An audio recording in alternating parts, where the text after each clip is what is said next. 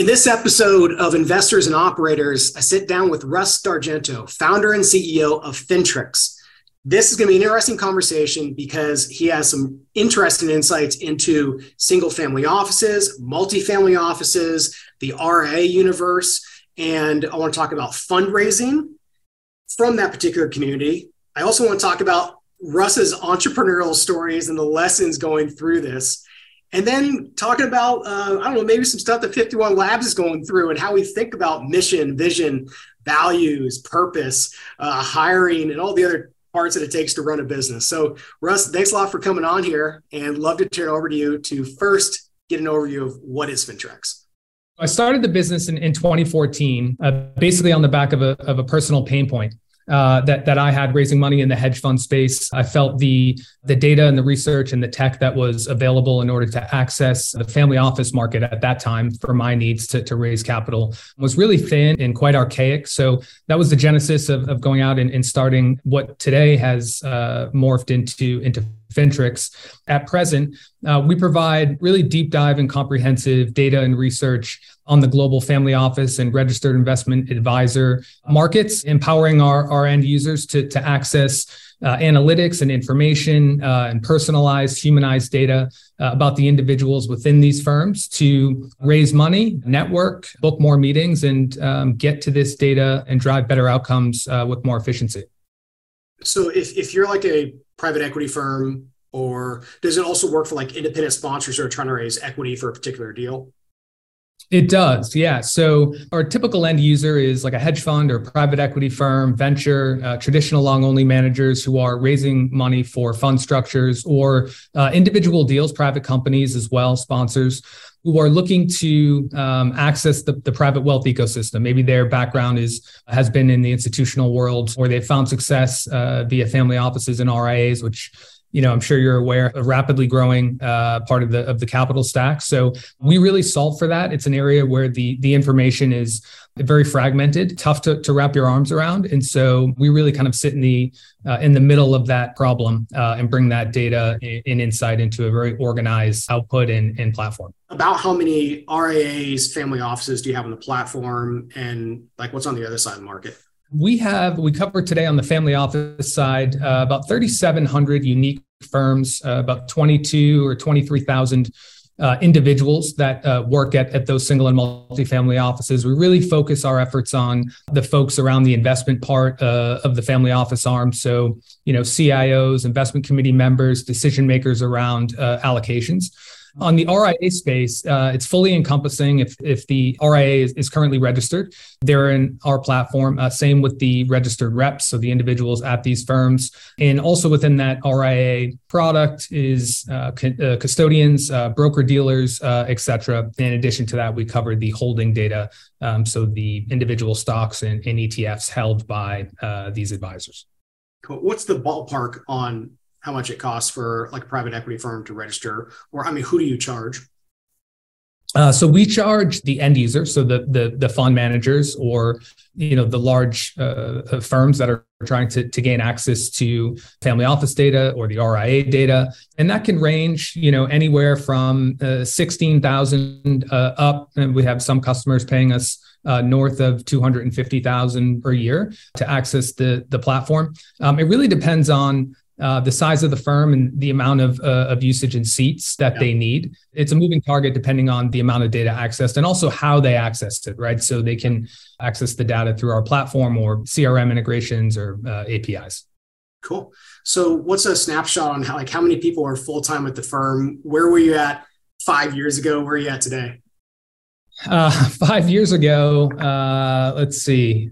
Uh, it was just myself five years ago. Um, just making our first hire right around that time, actually, um, who has been a, a, really impactful person in my life and for the business. Uh, Chris Kiley, who now is our VP of Sales, just a really unique guy. He joined us right out of of school and is really impactful. So uh, today we have just north of 100 full time folks as, as part of, of the company. We have an amazing team. Our team doubled uh, this past year as we, you know, rolled out the RIA product, which is our second offering. Uh, the company was was really started on the back of the family office product. So uh, it's been quite the journey. You know, I think you and I had, had chatted about it prior, but you know, I bootstrapped the business uh, up until uh, almost exactly a year ago um, when we raised our Series A. So, you know, that process of bootstrapping up to, you know, some point of, of critical mass was a really interesting one, but one that I would not do over uh, if I had the, the opportunity. I think, you know, there's a lot of good that comes from that. Just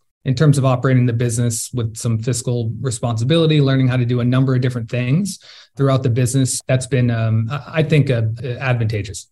Uh, who are the publicly announced investors in the in the firm, like on Crunchbase? Or whoever's in it? So, so the the Series A was led by by two individuals. So, uh, Jason Krantz and and Joe uh, Marasola. So, uh, Jason Krantz is the founder and CEO, or actually just became chairman of the board, I think uh, a couple of months ago, of Definitive Healthcare, uh, which is a, a, actually a very similar uh, company to ours. It's a data business, but in the healthcare space, so on you know claims and surgeons and doctors, et cetera. Same thing, very fragmented uh, vertical, vertically integrated in their domain. And you know, I, I felt like he was uh, just the perfect um, target in terms of like who we wanted to, to bring on uh, as an investor for us. Um, an amazing operator, product guy like myself. I, I think I can I can learn a lot uh, from him. But he bootstrapped his business initially and, and brought it all the way to I think they raised a couple of rounds of financing and went public last year uh, on the Nasdaq. So just a, a great uh, amount of experience there. And Joe Marasola uh, also uh, in that Series A, and he is the chief revenue officer at uh, Definitive. So with him, you know, we really have been able to tap his insight and knowledge uh, yeah. and expertise of scaling go to market. And the A round on the news was nine million. That's correct. Yes. So, I mean, let's just dive in right there. I think it's really interesting on you know the what types of founders and companies should take venture capital earlier and which ones should not? What have you learned through the fundraising process and, and how founders should think about it? It's a great question. You know, I think it's multifaceted, um, depending on the person and their personal situation um, and, and, kind of where they are in their life. Um, I felt like for me, uh, the best path was to uh, try to do it on my own, see if there was a business here rather than just kind of going out and diluting straight away and raising a bunch of money and having a high burn rate and, and all of that. I wanted to kind of get my hands dirty and, and really kind of learn and understand all parts of the business. Um, and, and that is the only way to do it when you're when you're bootstrapped. So um, yeah. it's difficult. It takes longer. Um, but you know for me uh, i learned a lot about myself in that process too. And in that journey it was it became clear to me that you know one area that I was uh, very strong at that that I uh, was not aware uh, was you know around product and building product and you know kind of innovating on the iterative part of, of building a product. So um, that was really great. How did you evolve, like thinking about product and and and, and running that? Yeah, and, and I, I, just one thing I would say is if, if you are going to to, to bootstrap, I, I, do feel like you need to be technical, you know, as an engineer or a, a creator of uh, of product. If you're neither of the two, you know, I think that can be very very difficult the way that I, I think about product and you know I, I feel like i was a bit fortunate because I, I, really started to understand the the creation of uh, and, and, iterating and building the product quite early on in, in my journey. Uh, but i was coming into the business uh, when founding Fintrx as really a, a, sales a sales guy a salesperson. So you know it was it's like back and forth motion of build take two weeks and and cold call and sell and build and sell and build and sell. And so that kind of rinse and repeat motion um, allowed me to get some traction early and create although small very small in the early days create some revenue right to like invest back in the business. And you know data and software businesses can be really high margin uh, with a ton of leverage. So it doesn't take a ton um, just to get enough of attraction to um, to kind of get that get that ball moving down down the field. So,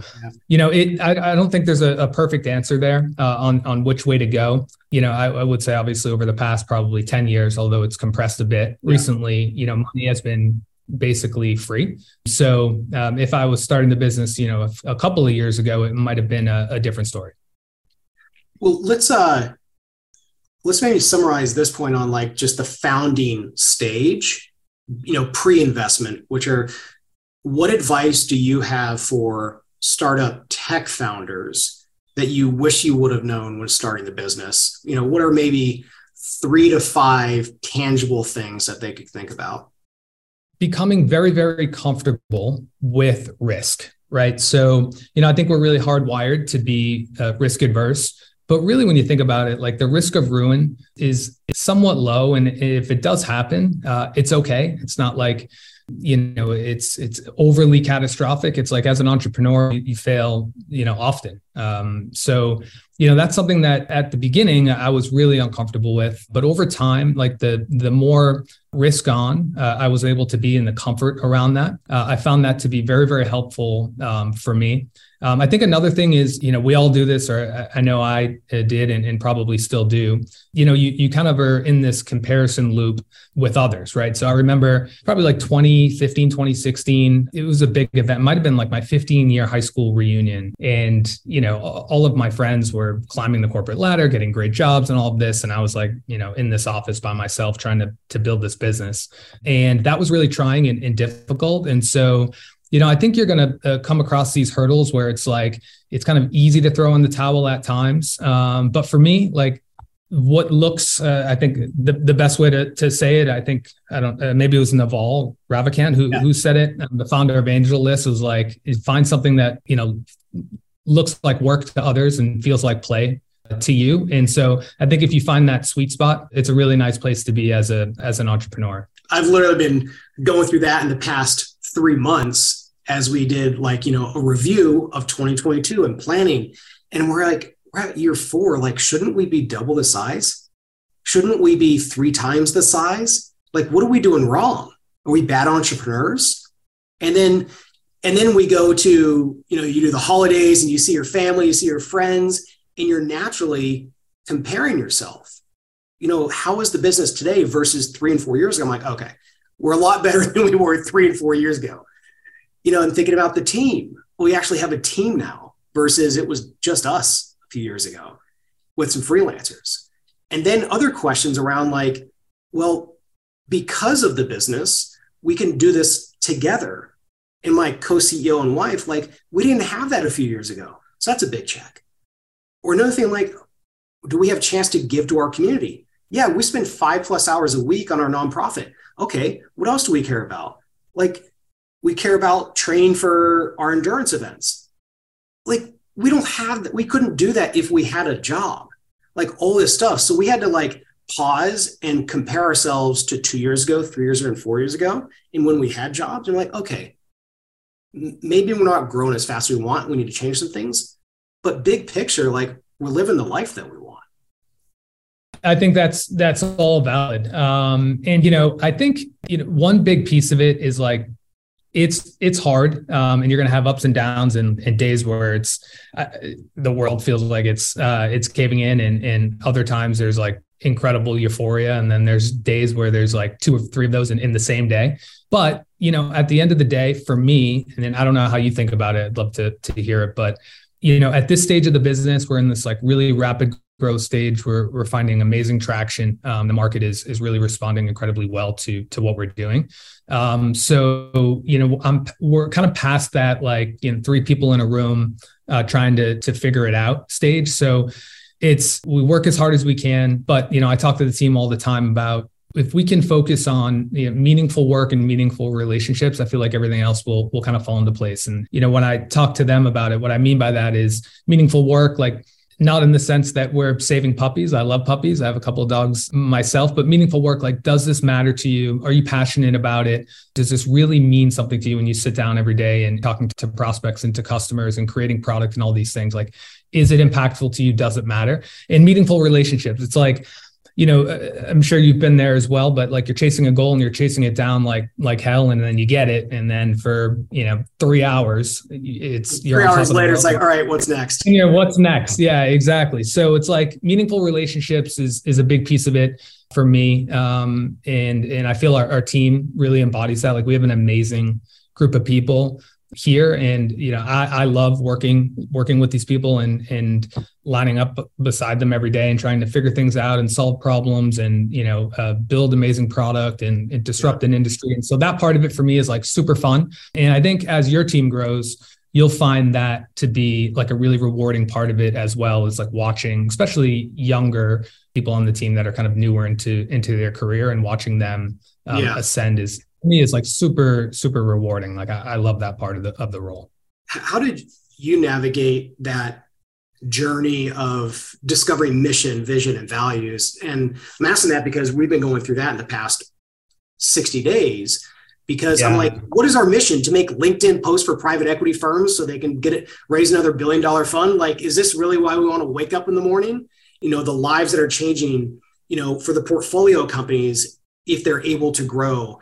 And, and I and we went through four years of our LinkedIn posts and our videos to remind ourselves why we do what we do.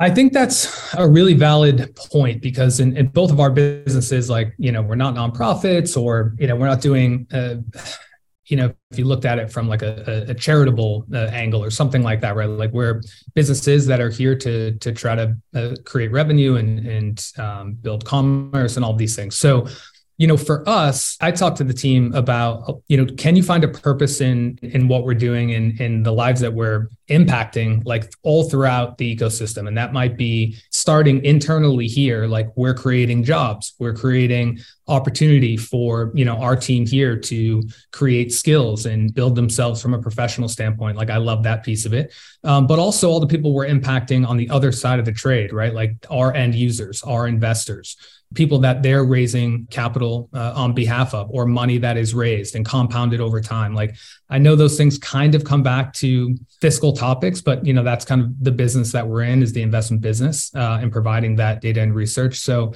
you know I, I think it's a tricky one. You know for for me it's it's just kind of always comes back to not just chasing the carrot but enjoying like that minutia in the day-to-day journey of um, what it's all about to build a company, A, and B, be a part of something that is inherently bigger than anyone here and, and all of us, right? So I think there's a lot of joy in that too. I think like inherently humans want to build and they want to create and they want to, you know, take something from nothing and look back and be like, oh my God, like we just created this business that is doing X, Y, and Z. I think there's a lot of satisfaction and purpose in that.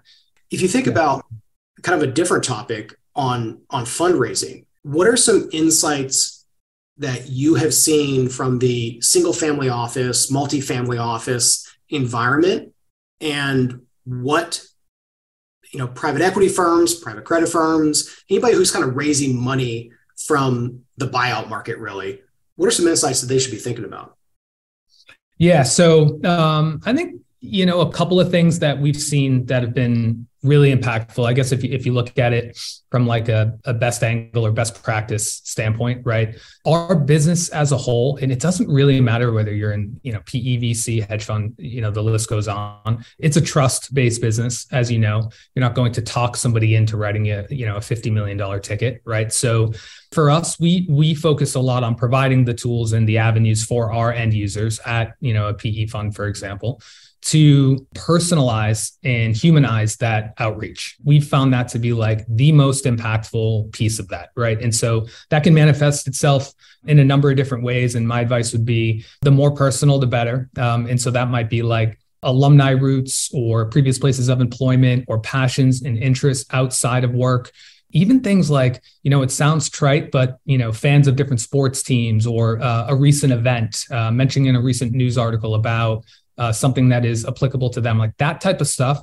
Super, super impactful. And, you know, like uh, you're the same way, I would assume, but you're getting peppered uh, all the time, right? With, you know, emails. And it's like, when I have an email that comes across my desk in my inbox that's like super personal, I'm far more likely to to reply to that because you can tell that there was some time and effort put into that. Um, that's one thing. You know, I think another would really be like on the PE side, VC side, is especially now with you know some of this compression, is to be able to show that and highlight that you've returned capital sometime in the past you know handful of years five ten years you know i think that is going to be massively useful and impactful for uh, fund managers to show that they've been able to uh, return investor capital um, as they're out there raising subsequent rounds.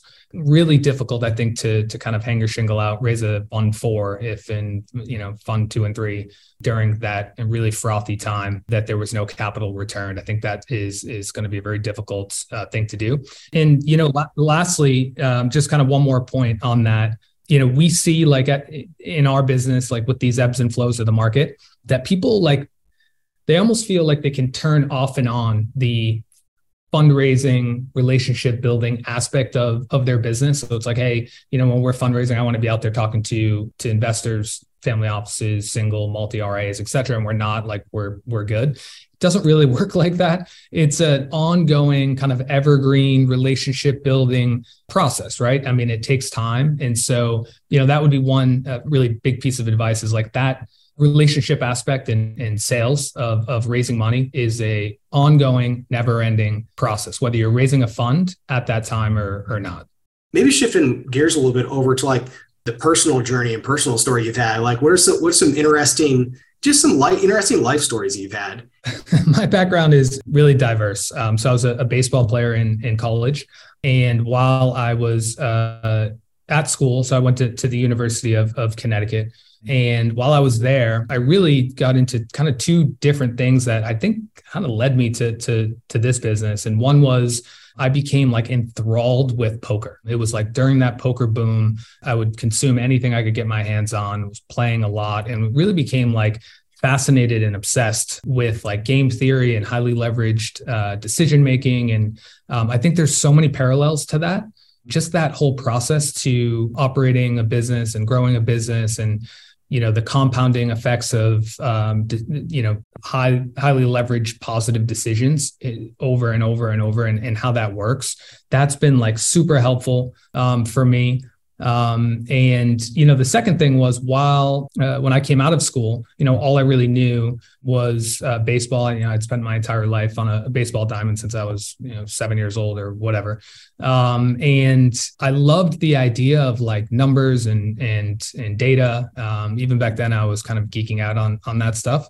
I had this idea where I was going to build like a, a basically Fintrx, uh, but not for RIAs and, and family offices um, in this fragmented world. But it was about the top uh, high school baseball prospects throughout the country in each class. So, uh, just to kind of shrink the story down real quick, um, when you are in sophomore, junior, and senior in high school, you go to these showcases. Basically, pro scouts and college coaches come, they evaluate you 60 yard dash, how hard you throw from the outfield, off the mound, etc. Basically, like hard skills. But when you leave there, you go back to your high school team, your summer ball team, and no one really knows how you did at that time, right? So, I had this idea where we could track these fragmented statistics on these players and um, bring that into a platform and then like sell subscriptions to pro scouts and college coaches all throughout the country, et cetera. So it was really great. I made some great strides in like understanding how this type of stuff works with like fusing data and tech. Did that for a couple of years, partnered up with a really large company out of Iowa uh, that basically owns that market of, of these showcases.